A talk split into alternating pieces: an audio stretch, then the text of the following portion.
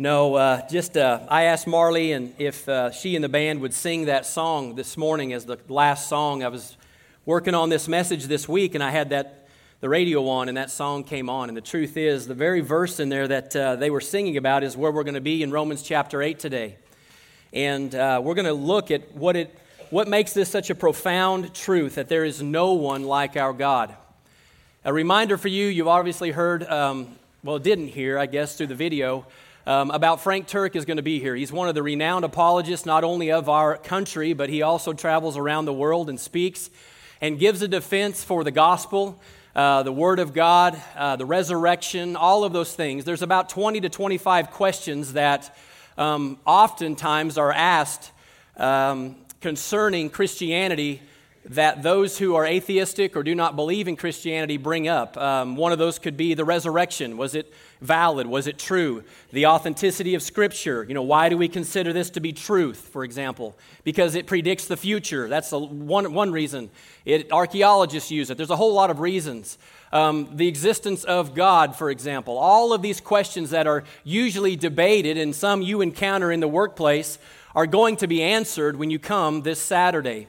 Um, you're going to see how you defend rightfully using all types of different things, this Christian faith that we know to be true. And it will make you better at sharing the gospel when someone comes up to you and asks a question about your faith. It's going to help you greatly. So please come be a part of that and join us here this Saturday, and also he'll be here Sunday morning. Um, so if you have your Bibles this morning, please turn with me in, in uh, uh, Romans chapter 8. We are going to be in the the eighth chapter for the final message of, the, of Romans 8. So please make your way there this morning. Um, if you're a guest here today, we want to welcome you. We're so glad that you are here and uh, hope that you um, find that we're just good people uh, that serve an amazing God. And uh, we want you to encounter Christ, no doubt. So we want to open up in prayer today. If you would, would you just go to the Lord in prayer with me? Father, we want to thank you once again for your amazing love. I thank you, God uh, for this truth, God, in your gospel today. And, and it is so true that there is no one like our God. You are the only one true God. And Father, I want to thank you for these truths that we are going to learn today from your word.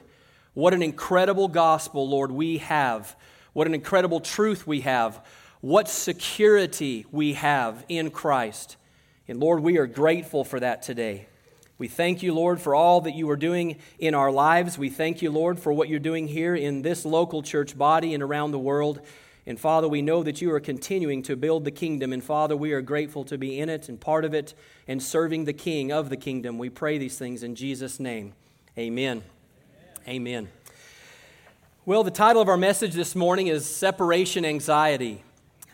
Um, if you uh, have ever had horses, then you know what I'm talking about. For example, if your horses have been buddied up or they've been living together for a period of time and, and uh, maybe you've got them pinned together, stalled together, running in the pasture together, doesn't matter. Um, they buddy up to one another. And if you've ever had to take those two horses out and ride, or maybe leave one and ride away from it, and you know how frustrating it can be when the horses nicker and, and uh, prance around and act like total idiots. Um, and of course, there's corrections for that, which we're not going to discuss here today. Um, but nonetheless, it's very frustrating, and you understand why they're doing that. It's a separation anxiety. They don't want to be with their buddy, that's what they want to be with. And so, there's a lot of Christians that I know experience what we call separation anxiety when it comes to the security they have in their salvation. And you may be here this morning and be that very person. That you struggle with understanding how secure you truly are in Christ that maybe you believe today that if you were to die um, in, in a situation where you may have sinned uh, or have forgotten to repent or whatever it might be, that you could be basically separated from God and spend an eternity in hell if you didn't exactly do everything just right. If that's your case, then you probably definitely have separation anxiety. You have that as Christians. I had that in my life for many years, not truly understanding Romans chapter 8 um, and many other places in Scripture about how secure you are in Christ if you are a follower and a believer and a, a, uh, a new regenerated person in Christ. If that is who you are this morning, you have no reason to have separation anxiety. but you ought to have so much security, it ought to bring absolute, complete joy to your heart. This is a very encouraging message for each and every one of us today, and I hope that you leave here greatly encouraged. And um, I pray that it'll, it'll provide that for you today. I know it does to me. Let's begin in Romans uh, 28, 8, excuse me, Romans chapter 8, verses 28 through 39. Follow along with me and we'll listen to the word together. Paul continues on here and he says, And we know that in all things God works for the good of those who love him and are called according to his purpose. For those God foreknew, he also predestined to be conformed to the likeness of his Son, that he might be the firstborn among many brothers and sisters. And those he, and those he predestined, he also called. And those he called, he also justified. And those he justified, he also glorified. What then shall we say in response to all of this? If God is for us, who can be against us? He who did not spare his own son, but gave him up for us all, how will he not also give us all things? Who will bring any charge against those whom God has chosen? It is God who justifies. Who then is the one who condemns? No one. For Christ Jesus, who died, more than that, was raised to life and is now at the right hand of the Father, interceding for you and for me. Who shall separate us from the love of Christ? Shall trouble or hardship or persecution or famine or nakedness or danger or sword? As it's written, For your sake we face death all day long. We are considered as sheep to be slaughtered. No, in all things, we are more than conquerors through him who loved us. For I am convinced that neither death nor life, neither angels nor demons, neither present nor future, nor any power, neither height nor depth, nor anything in all creation will be able to separate us from the love of God that is in Christ Jesus our Lord. If God is for us, who can be against us? That is a great question to ponder this morning as we come to this passage of Scripture. Last week we learned that as Paul began to give this promise here from Romans chapter 8, we learned that we know in all things, and we could have spent some time there. All things literally means all things good, bad, indifferent. We know that in all things, God works for the good of those. He gave two things for those who love God, number one, and those who are called according to his purposes. So, Paul gives us a parameter for who those are, speaking to those in Rome, talking to us today, now in all these years later. He's speaking now of, of, of those who are in Christ, is what he's talking about. And he gives us two defining elements that describe people who are in Christ. Number one, they love God. That's one thing that happens. You were an enemy of God. Now all of a sudden you love God. You love Christ. You love His Word. I mean, it's just something that happens in a regeneration process as you come to faith in Christ because of what Christ has done in you through the Holy Spirit. You now are a new creation in Christ Jesus and you love God. You love God. Not that you just simply believe God. There's lots who believe in God, but it doesn't mean they love God, nor do they know God. But you, as a Christian today who are in Christ Jesus, you love God. And then Paul moves on and says, and those who are called according to his purpose. So the second thing is, is those that are called, okay? And what we know is there's a general call. For example, I could invite every one of you to come with me next Tuesday, meet me at my place, and I want you to all come help me work cattle next Tuesday. How many of you are going to show up? I've got one hand. I'm looking for another. Yeah, I got two. All right, okay.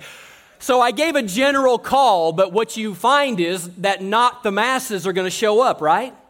But if I show up, if, if I actually come to you and I say, for example, hey, Bob, I'm going to pick you up Tuesday morning, 6 o'clock, your house, you're coming with me, we're going to work cattle. There you go, thumbs up, right? I gave him a different type. That's an effectual call that God gives. There's a general call where the gospel goes out. But then there's the effectual call where God literally comes and he comes right to you and he draws you by name. And all of a sudden, something's changing in your life.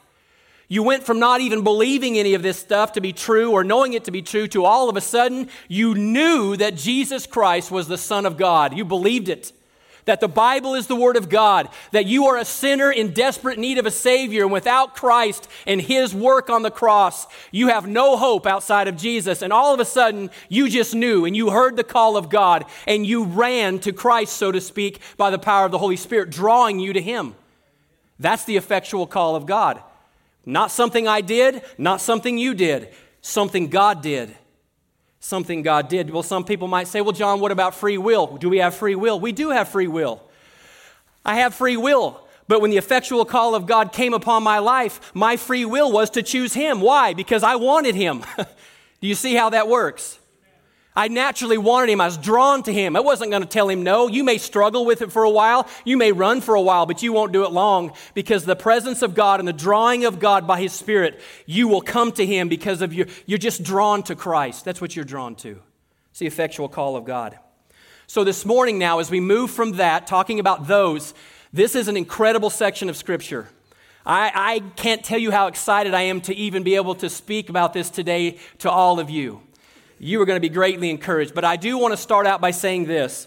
As we approach Romans chapter 8, especially in this section, we must empty ourselves of pride and arrogance in regards to our biblical knowledge. Um, there's a lot of people who, who come to the Word of God and they're, they're pumped up about their knowledge. They, they think they know so much about the Word of God, but what you find out is as we come to this section, we're going to be approaching now something in Scripture where God is literally, if you will, sharing with us His mind, a, a, a tidbit of His mind. Not only that, He's going to bring us in now and to share with us about His purposes, God's purposes. And I'm telling you that I don't understand all of what this means because it is far too incredible for you and I to truly grasp the magnitude of this gospel. But I will say this there are things in this where people buck the bridle off. they do. There's Christians who are going to buck the bridle off when they read what God has provided for us in the security of our salvation. There's people who buck the bridle off because they still think it's still about them, and it's not. It's all about God. It's about those who've been called according to His purposes. And we don't understand all of this. It's way too much for us to understand. So I, I approach this in a way that is like, you know, I'm on thin ice. Uh, I don't understand all this, and I don't claim that I do, but I'm just going to tell you the Word of God and share it as it is written in Scripture. That's all we can do, okay? So we're going to do that this morning. You think about Moses in the Old Testament as he saw the burning bush and God was drawing him. And God was going to share with Moses now just Moses, some of the purposes of God he was going to share with Moses. And as Moses makes his way drawn to this burning bush, he gets near and he hears a voice that says, Moses, take off your shoes, for you're standing on holy ground. For I'm about to share with you some of the purposes of God. You're on holy ground. And I'm telling you this morning, as we come here at this point, we are absolutely on holy, hallowed ground when we come to this section of Scripture. And so I come to it that way. And I'm, we're only getting a glimmer into the purposes of God. That's what we're getting. And it is holy ground, no doubt. Isaiah 55, 8 through 9 says this God speaking to Isaiah says, For my thoughts are not your thoughts, neither are your ways my ways, declares the Lord. For as the heavens are higher than the earth, so are my ways higher than your ways, and my thoughts higher than your thoughts. That's the absolute truth. Man thinks that they can truly know the mind of God. That is complete arrogance and ignorance. So, those God, now here we go. We're going to start with the first word. Are you ready? Here we go. He says, Those God foreknew. Write that word down foreknew. And Paul chooses five words here and selectively uses them by inspiration of the Holy Spirit. There's five words he uses, and they're very important words that he chose to use. Do I understand all of it? No, I don't. but I accept it. I thank God for it, and I am full of joy because of it. Listen to what he says. The word foreknew literally means to foreknow. That's what it means. To know ahead of time, to, to foreknow. In other words, um, if you had the ability like God can, He can look down through the quarters of eternity and He can foreknow the beginning from the end. He can know, He can foreknow this. And God has the ability of foreknowledge. That's because He's sovereign. If He didn't have foreknowledge, He wouldn't be God. he has foreknowledge, He's sovereign. So God has foreknowledge, and that's something that is very, very important that we understand that He does have foreknowledge. And why that's so critical and why that's so important, because He is God and He is sovereign, and it's very important we understand that this morning. He moves on from there and says, For those, speaking of those we talked about, God foreknew He is God also did something else. G- hold on to your bridle. Here you go. God predestined. Predestined. For those God foreknew, He predestined. Well, the word predestined means this to predetermine beforehand. Now, foreknowledge and predestination or predestination are not the same things. Foreknowledge means that I could know something ahead of time. Predestination is this to pre- predetermine something before it ever happens. Predetermine it. And that's an entirely different thing. That it happens ahead. It's, it's to foreordain or predetermine, to mark out beforehand, is what the word predestination means. And Ephesians 1 3 through 5, Paul writes this to the church of Ephesus. He says, Blessed be the God and Father of our Lord Jesus Christ, who has blessed us in Christ with every spiritual blessing in the heavenly realms. For he, God, chose us in Christ when? Before the foundation of the world, to be holy and blameless in his presence. In love, He predestined us for adoption as sons and daughters through Jesus Christ according to His good pleasure and will. I'm telling you something. That will make you buck your bridle off right there. And if you haven't wrestled with this area in Scripture that is so, so, so, so evident in the Old Testament and New Testament, you, ha- you need to wrestle with this. This is not something we just cavalierly say, well, okay, I get it, I get it. No, I don't get it. It's hard for me to grasp the fact that God, although He has foreknowledge, He did something entirely that is so magnificent and so unbelievable that is above my ability to understand. His ways are higher than my ways, His thoughts are higher than my thoughts. That God did something before the foundation of the world. That He did something. He chose us in Christ. Wow. That's incredible. Revelation chapter 13, 7 through 8, we read this. Speaking about the last days here, the beast, and so on and so forth.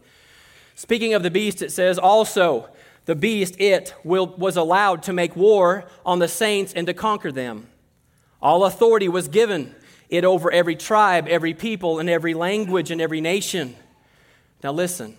And all who dwell upon the earth will worship it, the beast.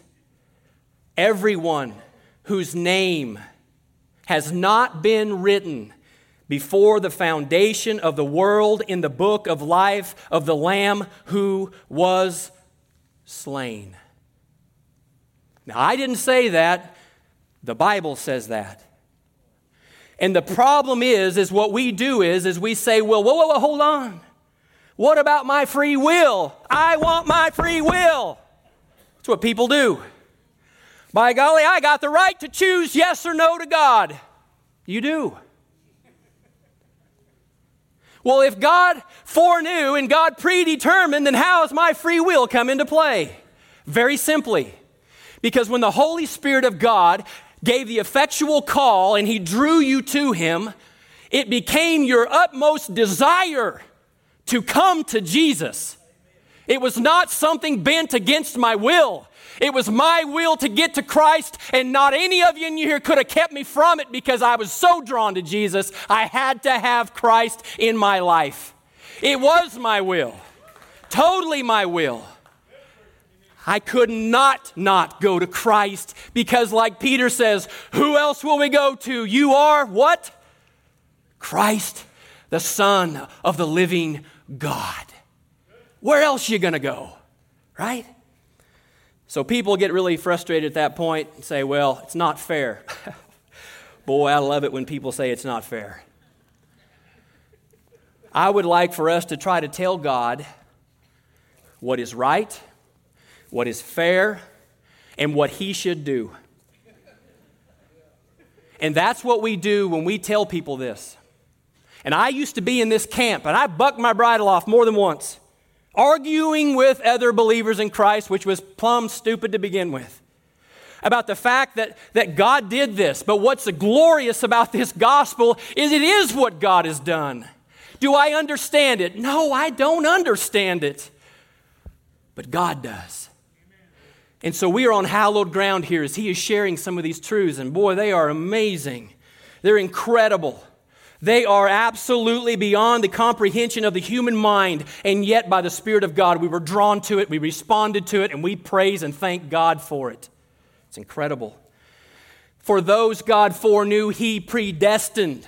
And those God predestined, he did something else. Notice the word I or you is not even mentioned in here. This isn't about you or I.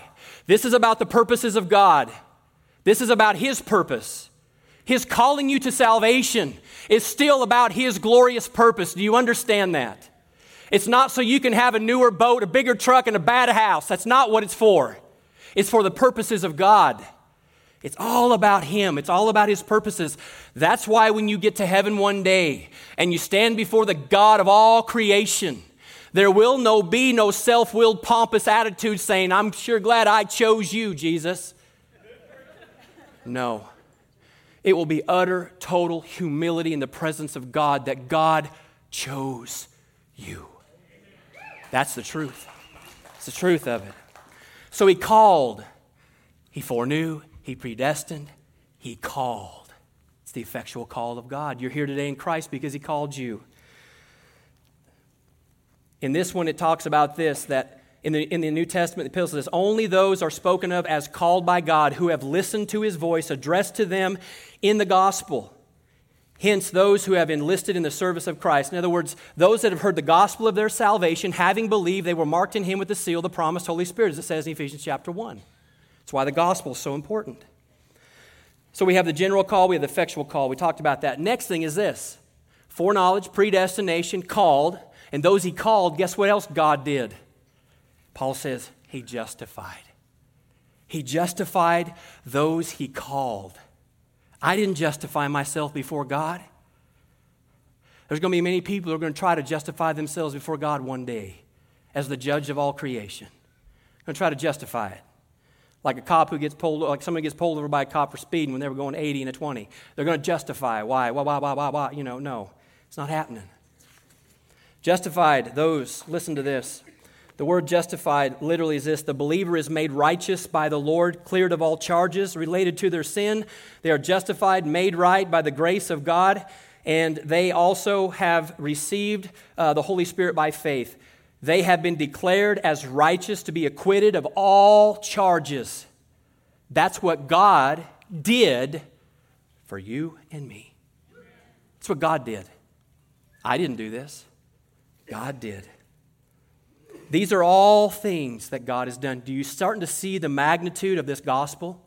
Are you starting to see why Paul says, if God is for us, who can be against us? Are you starting to see where he says, therefore, there's now no condemnation for those who are in Christ Jesus? Are we starting to grasp the magnitude of this immense gospel that he shared with us? And those he justified, listen to this, he also glorified. That's incredible.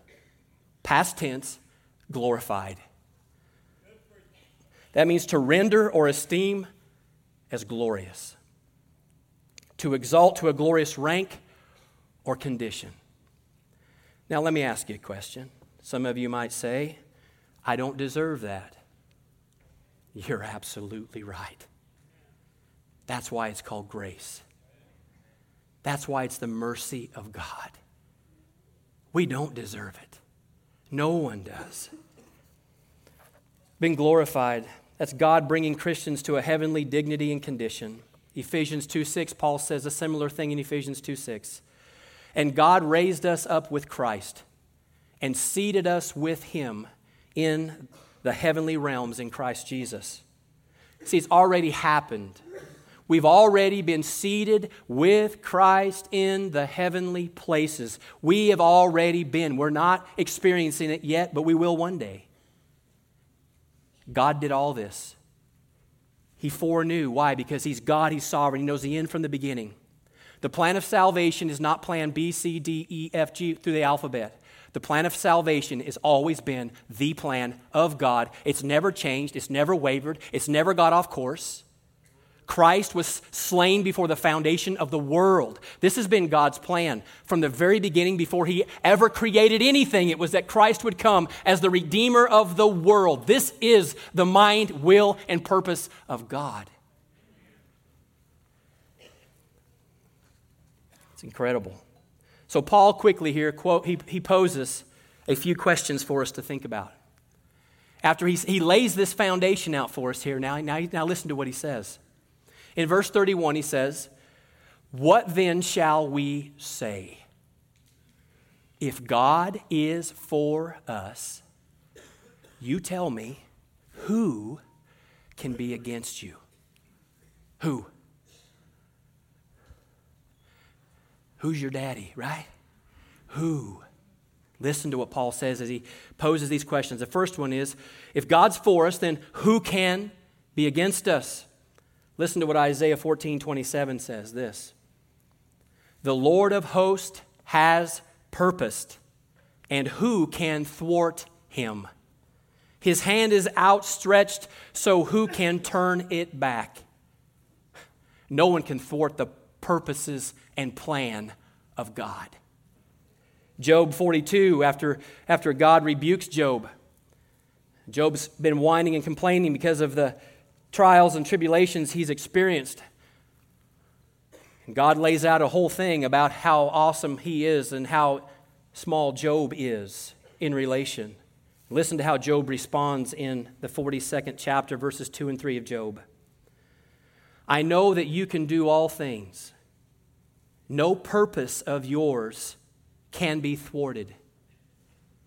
You asked, Who is this that obscures my plans without knowledge? See, the truth is, we don't have knowledge. We don't have knowledge. Surely I spoke of things I did not understand. I will tell you, and there's not a pastor, a Christian, a man of God, woman of God out there that truly grasps Romans chapter 8. You can't. But you can believe it, receive it, and thank God for it. It's the truth. Surely I spoke of things I did not understand, things too wonderful for me to know. And we know that in all things, all things, God is working for good to those who love God and are called according to his purpose. That's a promise. That's a promise, Christian. It's not a suggestion, it's a promise. Here's another question Who will bring any charge against those whom God has chosen? Well, now, Pastor, that you put this in perspective, no one. Christian, you need to know this today. There is no one at the last days or from here until Christ returns or you go to be with the Lord. There's not anyone who condemns you if you are truly in Christ. And he says this is the reason because Christ Jesus, who died, more than that, is at the right hand of the Father interceding for us. And when it comes to who's going to bring a charge against us, he says it's God who justifies. God did the justifying, not man. God did all the justification that was required through his shed blood of Christ, his own son. Think about this that God did not even spare his own son, but gave him up for each of you. That's why he will surely give us all things. Why? He already gave us his greatest thing, his son. He gave his son for you. It's incredible. There's no one who can condemn us. Why? Because Christ Jesus is the one who died, who paid for your justification. Satan can't condemn me any longer of a sin that I had committed in my life. Why? Because Jesus Christ covered all that sin with his blood. That all of my sin, past, present, future, everything that I would ever do in my entire life was crucified, buried with Christ on the cross of Calvary over 2,000 years ago. And Satan still comes to condemn you. He still does it. He'll still remind you, he'll still bring it up, he'll still condemn you. And if you listen to him, you might think he's truly has the power to condemn you, but he has none.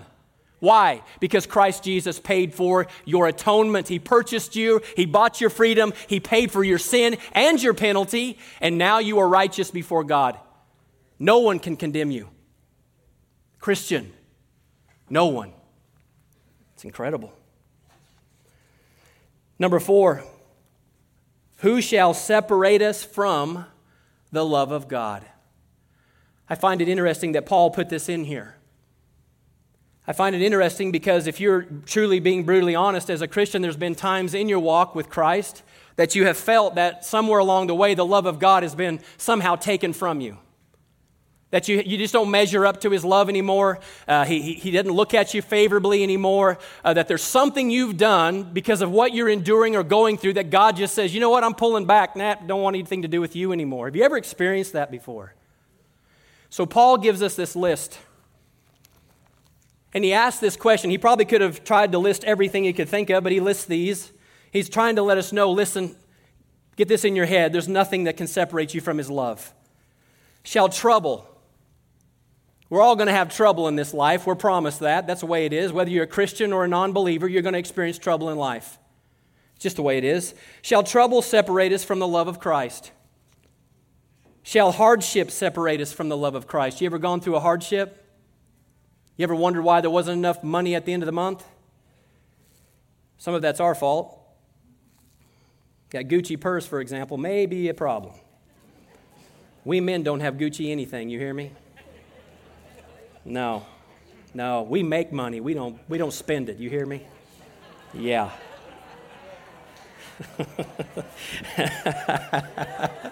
I got to move on. Hang on, we're rolling. Hang on. Here we go. Here we go. I'm going to have a hardship if I don't get going. Here we go. Shall hardship, thank you, Lord, that your love would still be for me. Hardship, shall persecution, it's coming. That shall persecution separate you from the love of God. Can you imagine people who go through extreme persecution of which we do not even comprehend. Do you think in some countries when their family completely abandons them and tries to take their life and they lose absolutely everything for the name of Christ, do you not think there maybe there's a point in their mind where they're thinking, Lord, where's your love in all this? I've lost everything.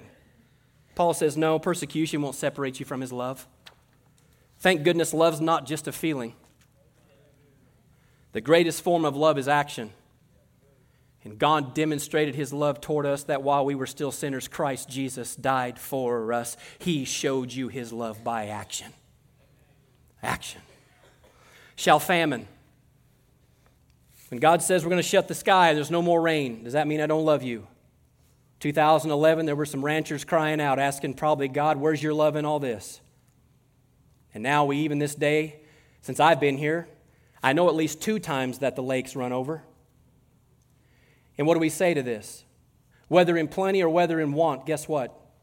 God's love still still the same. Shall nakedness, poverty. Mm. Will that separate us from the love of Christ? Shall danger or sword, even at the point of death and giving your own life, is, is there somehow, God somehow left you like Jesus said, My God, my God, why have you abandoned me? You ever feel abandoned by God? You never will be. No, Paul says, in all things we are more than conquerors through him who loved us. Listen, Paul goes on. Death cannot separate you from the love of God. Life cannot separate you from the love of God. Angels cannot, demons cannot, the present nor the future, they cannot separate you from the love of God. Any powers, that means any powers, here on the earth or above, there's, there's no power that can separate you from the love of God. No height, no depth. No, he says no. Nothing in all creation, he says. He wants to make sure that you and I understand this. He says, I'm just going to go ahead and throw in the whole ranch here. Here you go. Just so you don't say, well, what about this? He says, no. Nothing in all creation, that pretty much covers it all, can ever or will be able to ever separate us from the love of God that is in Christ Jesus our Lord. Period. I hope that you start to grasp this as a Christian. Whether you're a young believer in Christ, you're new, or whether you've been in Christ for many, many years, I pray that you'll begin to understand this. Whether you're listening by radio, watching this morning at your home, or you're here in this place, I pray that you begin to grasp that this incredible mind, will, and purpose of God that is so beyond our ability to comprehend is still true. And it's a promise. And you need to know today, Christian, that you don't have to have separation anxiety. Being in Christ, you will never be separated from God's love because you will always be in Christ because He foreknew, He predestined, He called. He, he justified and he has glorified each and every one of you to the praise of his glory. That is the truth. And I'm going to end with what Jude had to say. Jude's right before Revelation in verses 24 and 25, and this is how we close this morning. To him who is able to keep you from falling and to present you before his glorious presence, listen to this, without fault and with great joy. Did you know that God has the power to keep you from falling? Do you know that? And that you are going to be presented to Him. He can keep you from falling, and you're going to be presented to Him. And this is the way you're going to be presented to God. Listen to this. This is incredible. Without fault. Do you hear me? Do you have faults? Do you, do you sin sometimes? Not a lifestyle of sin, that's a whole different ball of wax. Do you still sin sometimes? Yes. You know how you're going to be presented to God? Faultless. And guess how you're going to be presented? With great joy. Guys, it's incredible. It is absolutely incredible. And it says, to the only God. That's why I say, there is no one like our God. There's no one like our God. Christian, you need to hear that. If you're not here as a believer this morning, but you hear the voice of God calling you today, and it's different this morning. You say, Oh, I hear the voice of God calling today. I feel God calling me today, then, dear Christian or dear individual, sir, ma'am, the God of all creation is calling you this morning. And He's not only calling you, but He has already justified you in Christ. Not only has He justified you in Christ, He is preparing you to be glorified for all eternity. And if He's calling your name, do not run. Go to Christ. He is your only hope. If you all would, we're going to stand and we're going to have a word of prayer. And, Christian, you ought to be filled with absolute, complete joy. And you don't need to be going or out through your day nickering and stomping and running circles and, and carrying on about your salvation. Because you are secure in Christ Jesus. And what shall we say to all of this if God is for you? Who can be against you. Sir, ma'am, if you have heard the effectual call of God upon you this morning. How incredible it is. God has chosen you. You won't say, Well, I don't know if I had a bad burrito this morning for breakfast. You will know it is the call of God. There's nothing like it. You can feel it, you can sense it, you know it's happening to you. We are going to give just an opportunity for you this morning. You say, I don't know what to do from here. Listen, you're going to run to Jesus. That's what you're going to do. Where else are you going to go? The God of all creation is calling you now into relationship. It's incredible. Right over here where Eddie's standing, in the back door back there, I think it might be Terry. That's the lodge. Y'all got donuts there this morning, coffee. Really good things. But there's far better things in there for you. We have our ministry leaders there, pastors, elders. They're going to be in there waiting. And they're there to pray with you. Even last week, we had a young lady, several people go in there. I had a young lady. She did exactly what some of you are feeling this morning. She ran to Christ and gave her life to Jesus last week, just like this. Why do we do this? Because we know that our God, there's no one like our God. We know that. I know this morning, we've given the call this morning. And you know what? If you're here and God has been calling you and drawing you to Him, listen, right now, if you just get from where you are, we don't care if you push over three or four people, just go right into that room. There's people there to pray with you. Just go now. That don't matter. We're going to have a word of prayer. Go that way. But listen, when you dismiss and we leave here, do not go through those doors, okay? They're going to tackle you right over here and right here if you try. I'm just kidding. Let's pray. Oh God, we come to you today, and Lord, we, we are so grateful for this gospel. And Lord, I know that there are some today that are either watching, they're listening, or they're here this morning that have heard the effectual call of God today. Oh Lord, I pray, God, that they would run to you. You've already provided the way for them to come to you through Christ. And oh, what you have waiting for them is a brand new life. Justified before God, peace with their Maker, adopted into the family of God, justified, glorified. All these things are something that you've provided. And Lord, I pray today that they would do that. And I ask that you'd give them courage to come to you, Lord. For the rest of us that are here that are in Christ, Lord, we leave here today with our chins up high. We leave here with humble and humble spirits, though, Lord, understanding that this is such an incredible truth that we are even in Christ today. And Lord, we just praise your name for it. Thank you for Jesus. Thank you for this amazing salvation. We pray this in Christ's name. Amen.